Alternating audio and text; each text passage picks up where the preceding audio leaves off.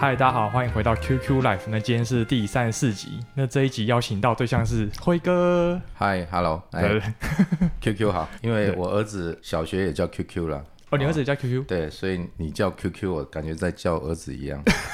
嗯 那我介绍一下会长辉哥，就是辉哥，他目前是成大系友会的第一届理事长，然后他同时也是恒康工程顾问共同创办人之一。然后我会认识辉哥，是因为我们去年有举办一个国父纪念馆旁边一个管密工程的工程参访，然后那次我就知道你这个人，然后也知道成大系友会。那我当时结束之后觉得，哇，这个活动其实办的蛮不错，就是。免费，而且又可以真的参观一个工地，然后他那个工地主任都很认真介绍，我就觉得哇，这个活动很不错。然后辉哥好像我不知道是有知道了 package 还怎样，反正我们就联系了一下。对啊，我办那个活动，你来参观之后，我后来好像有发现你有一个 podcast。对，那对，那我因为我当会长，所以我就会搜寻拥有各项才能的这个学长们，对，所以我就特别注意到，嗯，呃，也希望说能够互相配合，让我们后续不管你的 podcast 或是我们的戏友会都能够一起成长。嗯，那我这次邀请到辉哥，我觉得算是本台蛮重量级的人物了，应该可能是目前最大咖人物，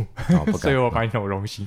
而且我们今天邀请的时候，我前几天有跟辉哥就讲说啊，我们要录音，然后他跟我说他最近很忙，然后他就跟我讲，他这礼拜员工旅游，下礼拜要去柬埔寨，下下礼拜要环岛，然后再下下下礼拜又要。开会员大会，大会，我想说，哇，这个行程也太满了吧！嗯、其实我最感兴趣就是，你后天要去柬埔寨，是要去柬埔寨干嘛？去柬埔寨陪客户出差，然后顺便去打高尔夫球。哦，呃、是一种商业休闲团，哦，所以是个安全的行程就对了。安全呐、啊，应该是安全吧？因为前几个月不是柬埔寨新闻很多，我们没有考虑到那么小的事情耶。我觉得应该是安全的吧？安全哦、呃。如果那么危险，飞机应该都不飞了。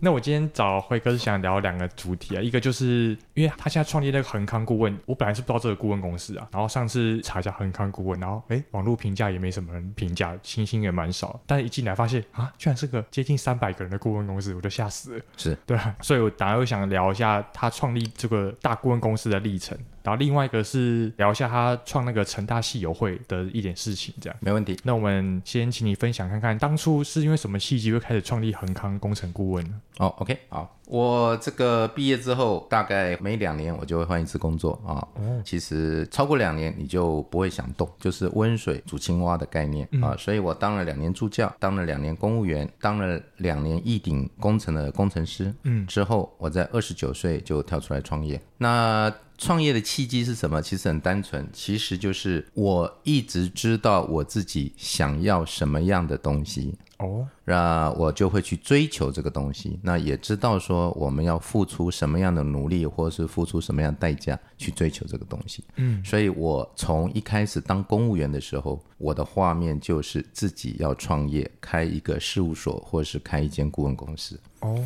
所以所有的这个路径都 follow 这个准则去走。嗯，那高考当公务员，我当初也是高考第一级，全国第一名进去的 啊，全全国第一名进审计部。两年之后，我就马上打报告，我就离开公务员，因为那个的生活频率就不是我要追求的生活频率。嗯，我要的就是创业。那所以我就规划去顾问公司，也就是易鼎啊，中鼎的子公司。嗯，去学了两年的设计，两年设计大概跟你现在的设计经验也差不多了。对，差不多。对，然后我就跳出来创业了，这样。哦。对，所以我是民国八十七年创业。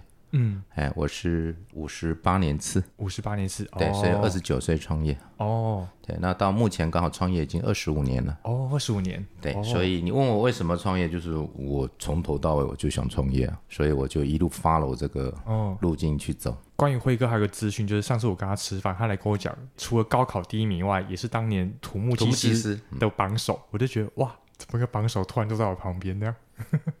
很有趣，哎，那我想问说你，你所以你一开始进公务员也是为了说了解一下公务员生态而已吗？对，我全国第一名考上公务员高考，那时候我还考虑要不要去报到。后来还是决定去报道，哦、主要就是想用两年的时间了解一下整个土木工程的生态或者食物链最高级的那一级，就是审计部。嗯、那个时候，哦，对，所以审计部那时候，因为他是负责掌管全国五千万以上工程，那时候还没有工程会，嗯、所以五千万以上的公共工程都是审计部在管的。哦，它可以审核你的图说，核定你的底价，施工中可以去抽查。嗯，对，那时候就是审计部做的事情。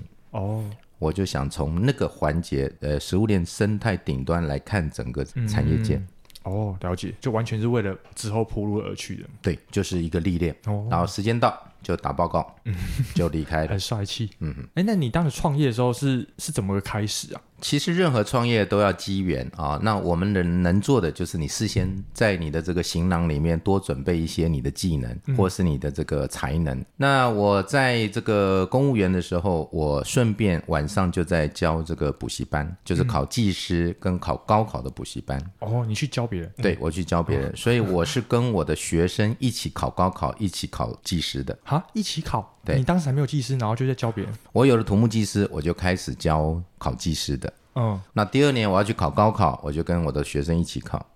第三年我要去考结构技师，我就跟我的这个学生一起考。再考大地技师也是跟我的学生一起考。那学生不会很绝望吗？小老师就在旁边跟我一起考。还好啊，因为我土木技师第一名啊。哦，而且。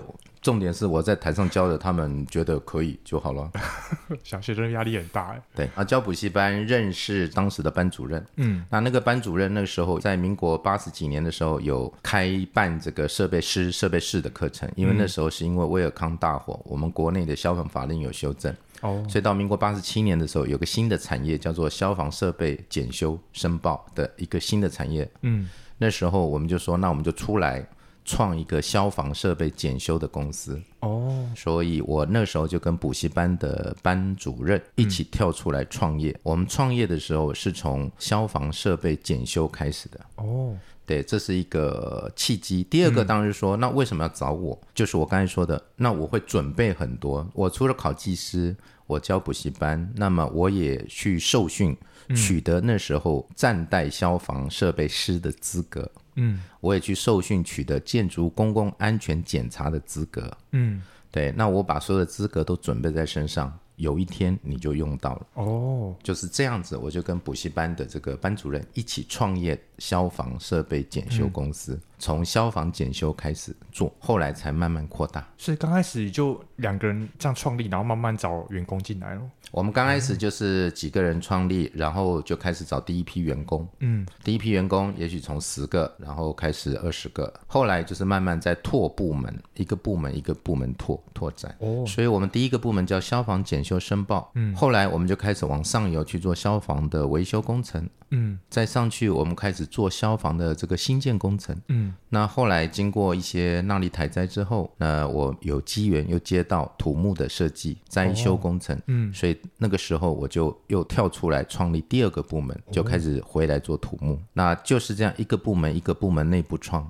我们创到目前有九个部门，嗯、所以加起来是三百个人，嗯、概念是这样子。哎，但你脱离土木那么久，你还可以回来做土木，这样还记得哦？其实我们创业要的专业技能只是基本的，你真的创业之后，你要面对的是管理，管理人、管理业务、管理事、管理钱财。嗯，专业的部分只是占整个公司的五分之一吧？啊，是哦，这么少。嗯对，其他你要找到合得来的员工啊，稳定的员工啊，你的现金流要够啊啊！员工跟员工吵架，这个跟那个人不说话，都是要解决的。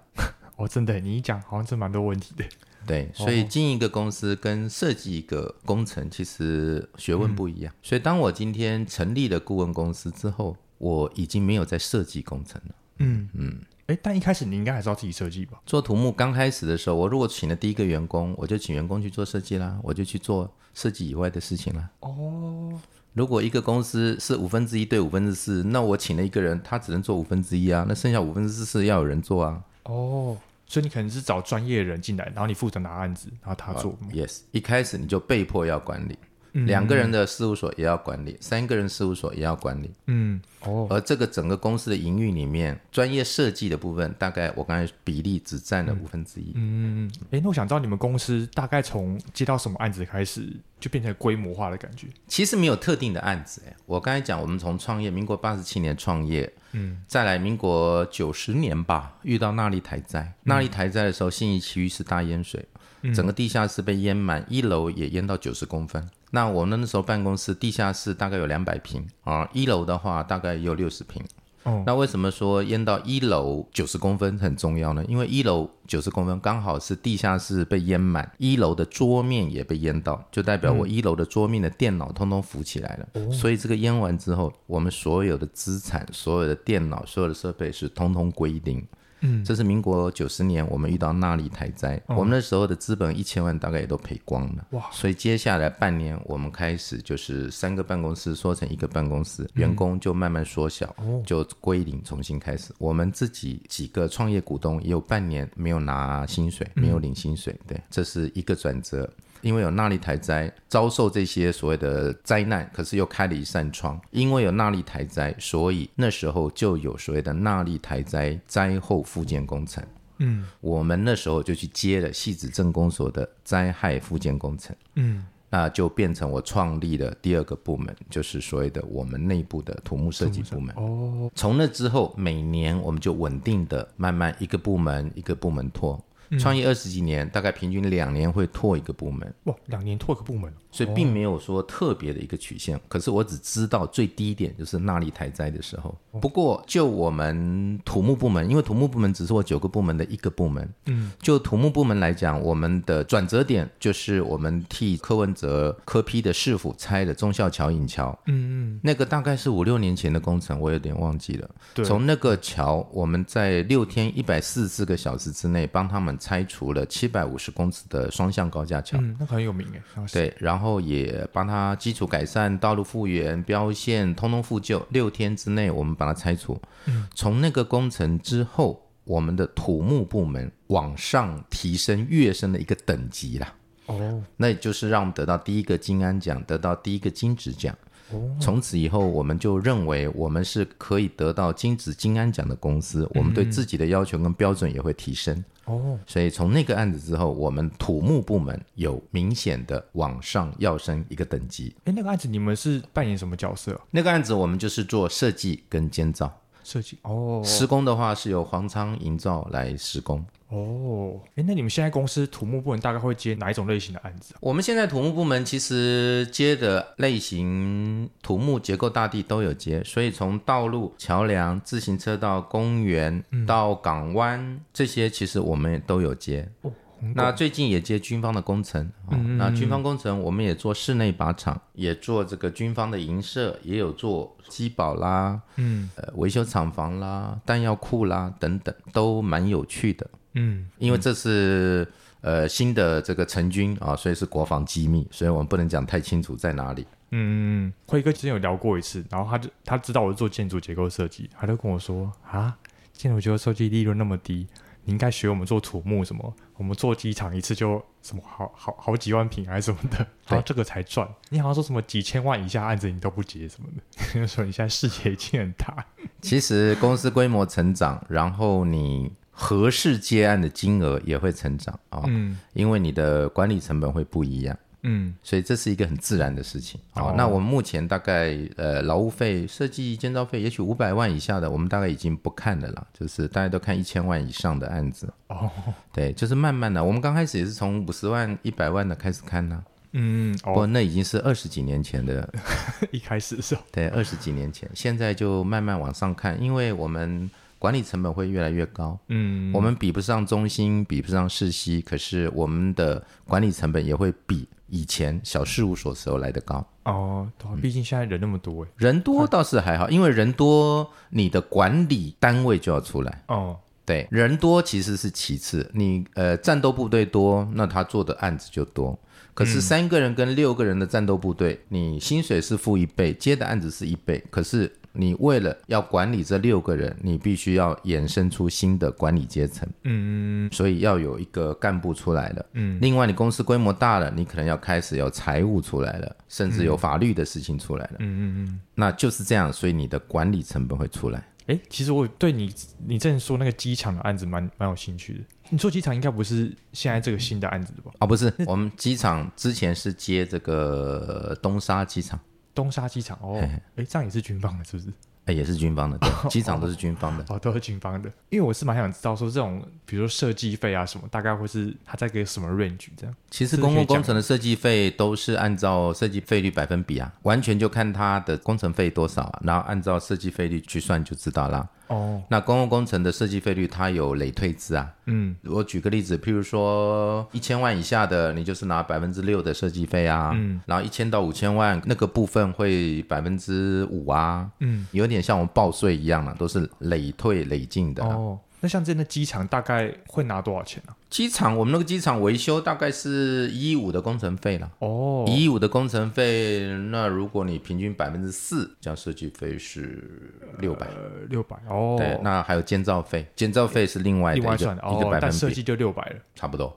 哎，设计是就设计那个跑道而已吗？对，所以其实还还算蛮好赚，是吗？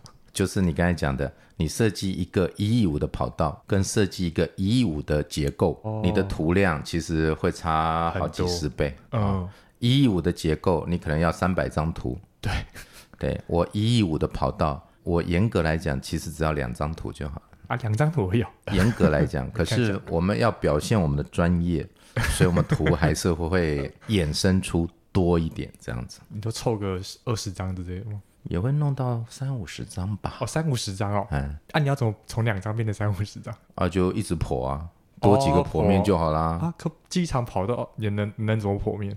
嗯，就就剖啊，只是每个剖面可能高层都差不多啊。哦、哇，觉得机场跑道好像真的是哦，但但关键就是标案的能力了吧？是啊，毕竟。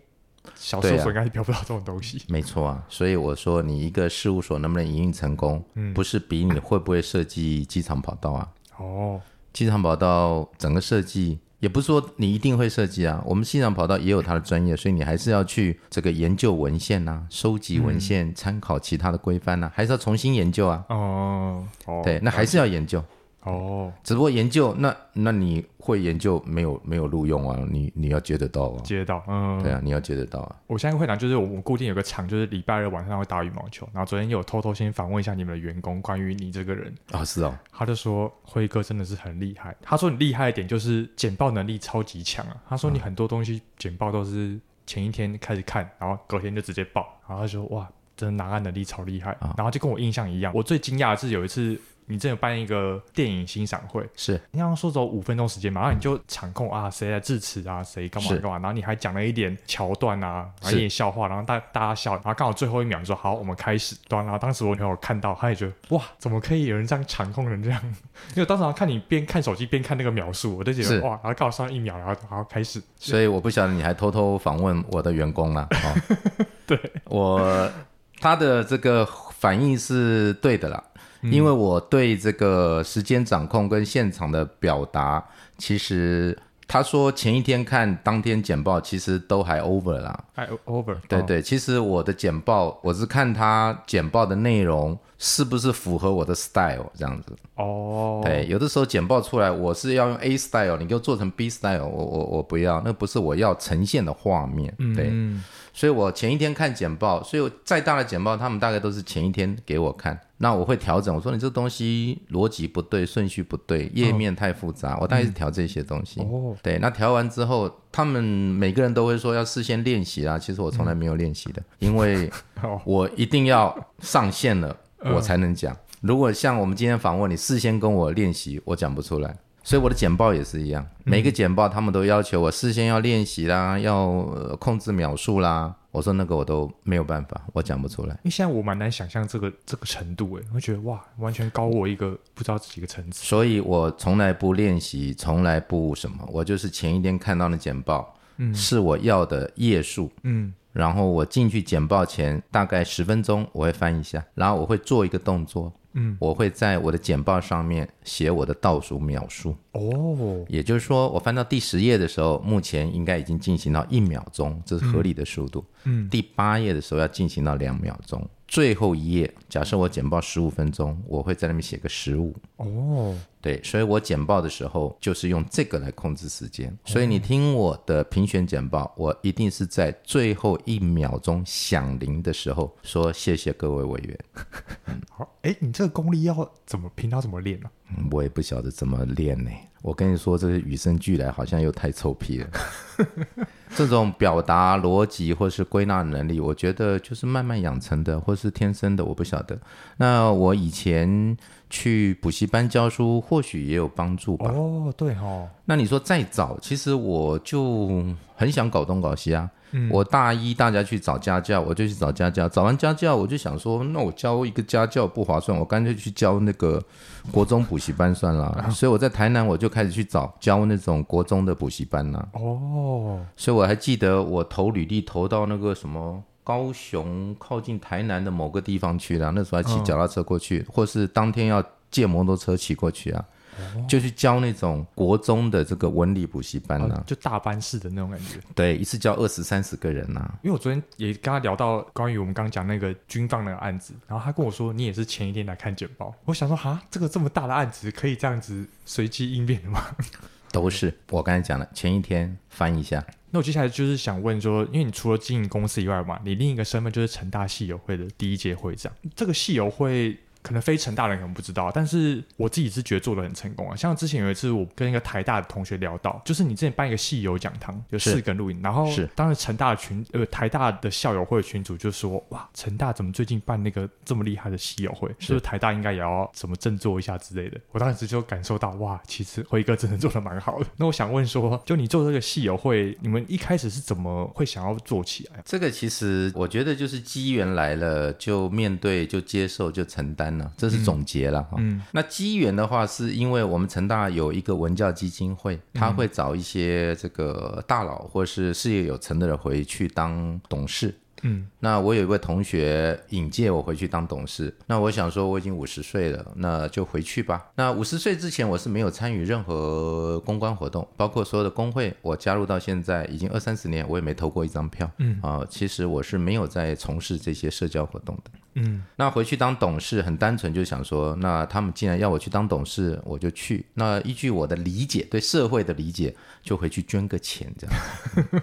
嗯。那我回去当了之后，就发现，哎，那个董事长也没有叫我捐钱，那大家就是很客气，行礼如仪这样子。嗯，所以我觉得啊，这样的董事会其实还有很多事可以做。嗯，那我当然就是有两个选择，第一个我就去选这个董事长啊，我就可以改造这个董事会。不过我们很尊重这个学长学弟，也知道礼貌了。哦，所以我们就想说，那我们就建议这个董事会，就是说，哎，那我每次开董事会，我们可以去外面各地方开啊。嗯，然后就是行动董事会啊，可以找当地的戏友来聚一聚啊。哦，那这样子就开始了整个的一个活动。嗯，那第一次我们就在台中开完会，就找了八桌。嗯，那当地的学长们那来吃饭。后来我上去跟他报告一下，哎，就有人捐了一百万啊，就这样捐一百万，就捐了一百万，然后要要修学校的这个一个门面。嗯，所以后来大家就被振奋了。嗯，说哎呦，台中竟然就一百万。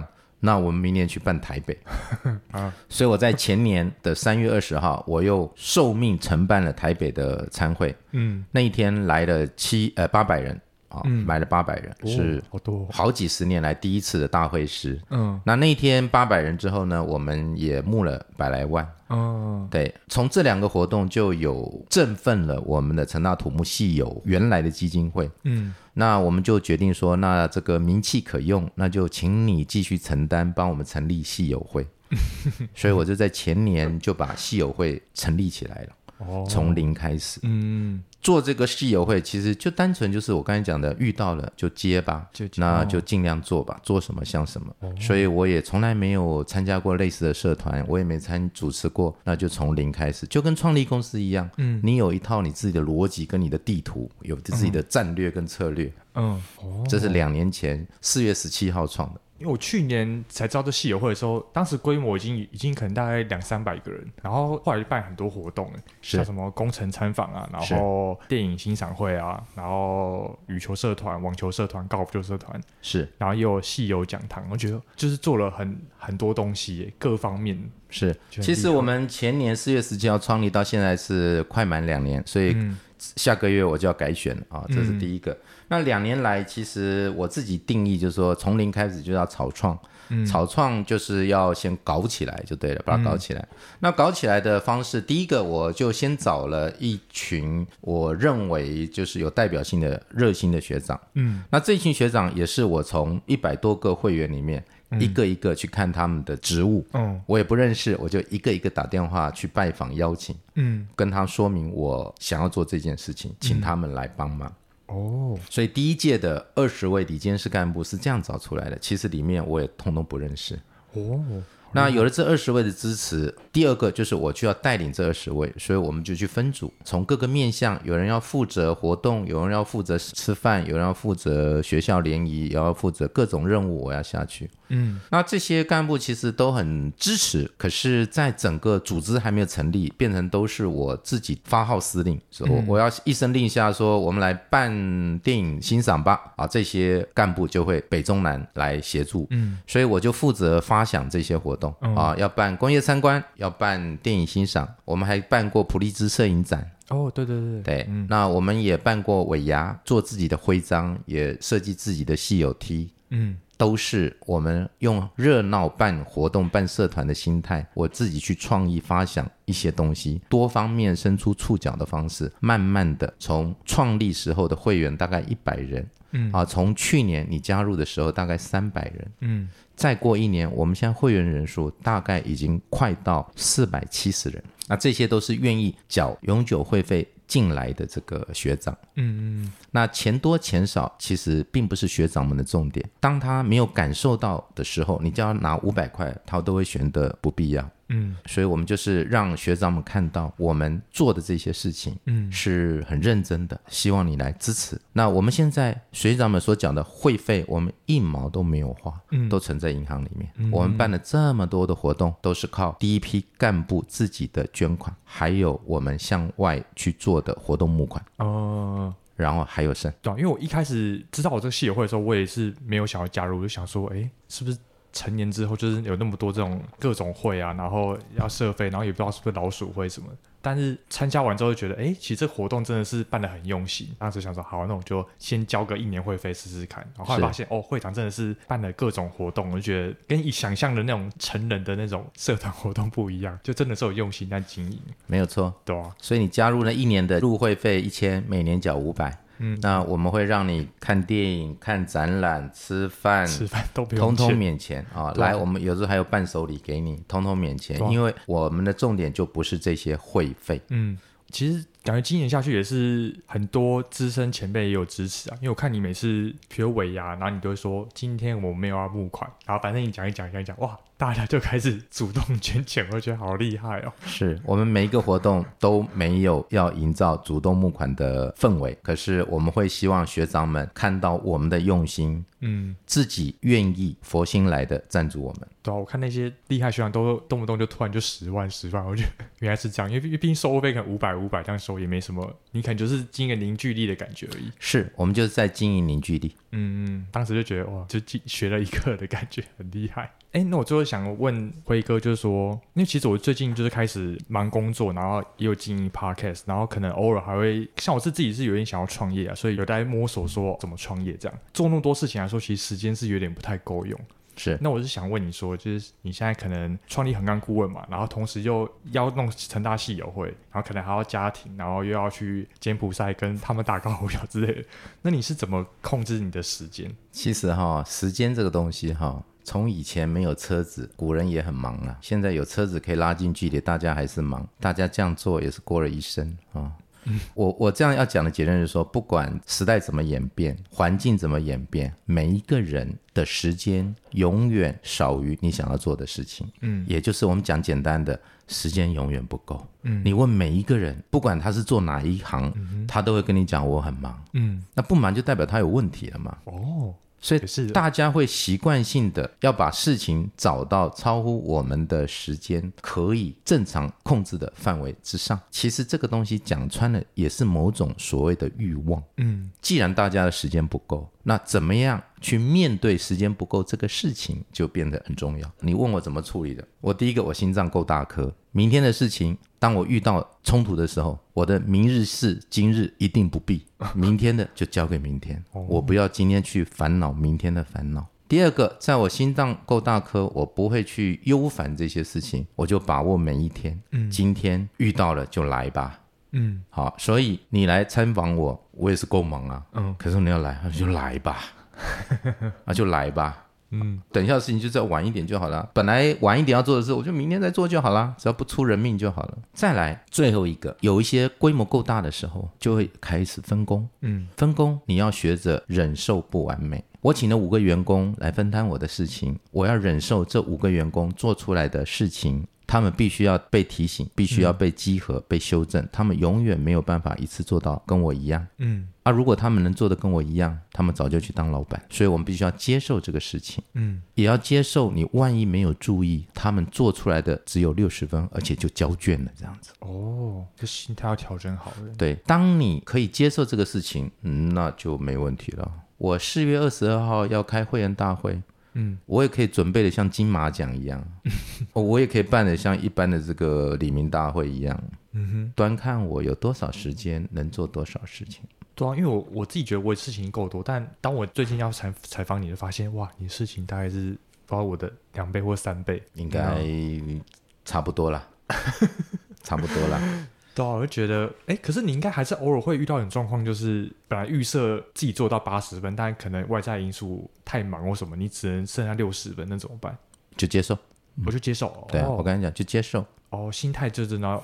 心态就是你要认知环境，你要接受哦，不要去懊恼后悔。哎，那我换个问法，因为你创业毕竟有赚到钱嘛。但是如果你是系友会这种公众服务性质的东西，因为这种东西你也不确定到底大家会多努力去看待这东西啊。但如果你很努力，但其他人可能偏懒散的话，这样不是心态很容易会就是不平衡吗？啊，你说我会不会不平衡？对，你会不会不平衡呢？呃，首先你所讲的画面会发生。嗯，从另外一个角度来讲，就是说我接这个会长，就是我刚才讲，我遇到了，我承担。哦，承担完之后，你要做什么像什么。嗯哼，我做会长，我叫像会长。像会长不是会长两个字，叫会长。嗯，也就是说，你一个公司的负责人，你要负责管理你的公司。嗯，这个管理的含义很多，约束叫管理，包括激励也叫管理。引导、带领都叫管理。如果这个公司不够强，干部不够强，那是你领导者的问题，因为你不知道领导统御。哇！所以我今天干这个会长，不管他是有几职、无几职，有利益关系、没利益关系，做什么我就像什么。所以我今天做这个会长，我想方设法拟定我的策略，拟定我的地图，我想方设法去找第一批人，这也是我的。方法之一，接着我就要去想办法带领这二十人，引导这个二十人，让他们跟着我一起。哦，了解。他们跟着我一起，就是我幸运，是这样。嗯，那事实上，第一届的干部也真都很听我。嗯嗯，对对。那你问的说，如果大家不这样怎么办？那就是我的领导统御不够，我没有正确的激励方，没有正确的引导。嗯，没有正确的让他跟我感同身受，站在同一条线。嗯哼，那就是我的问题。嗯，那我的问题，我就有两个方式。第一个，我就引咎辞职，就代表我能力不足，我就不做这个会长。不然就是我会去思考我哪里做的不够好。嗯，我们就再加强。哦，了解。其实我今天来录这个啊，最一开始是其中一个副会长跟我说：“哎，我觉得你可以访问会长。”哦，是哪一位副会长出卖我？我就觉得哇。居然有副会长这么挺会长，那应该是真的做的蛮成功的。所以如果还没加入成大系友会的听众，应该是赶快趁四月二十二号以前加入一下，顺便帮你拉个票。谢谢，谢谢。啊，如果没有读成大的人，就看要不要考个硕专班之类的，也还可以加入。是啊，欢迎念研究所或是念硕专班哈。我们到时候开放荣誉会员的时候，我们也欢迎大家来加入。如果开放的话，好，那我们今天就感谢辉哥让我采访。那我们就跟大家说拜拜。好，拜拜，拜拜，谢谢，谢谢 QQ。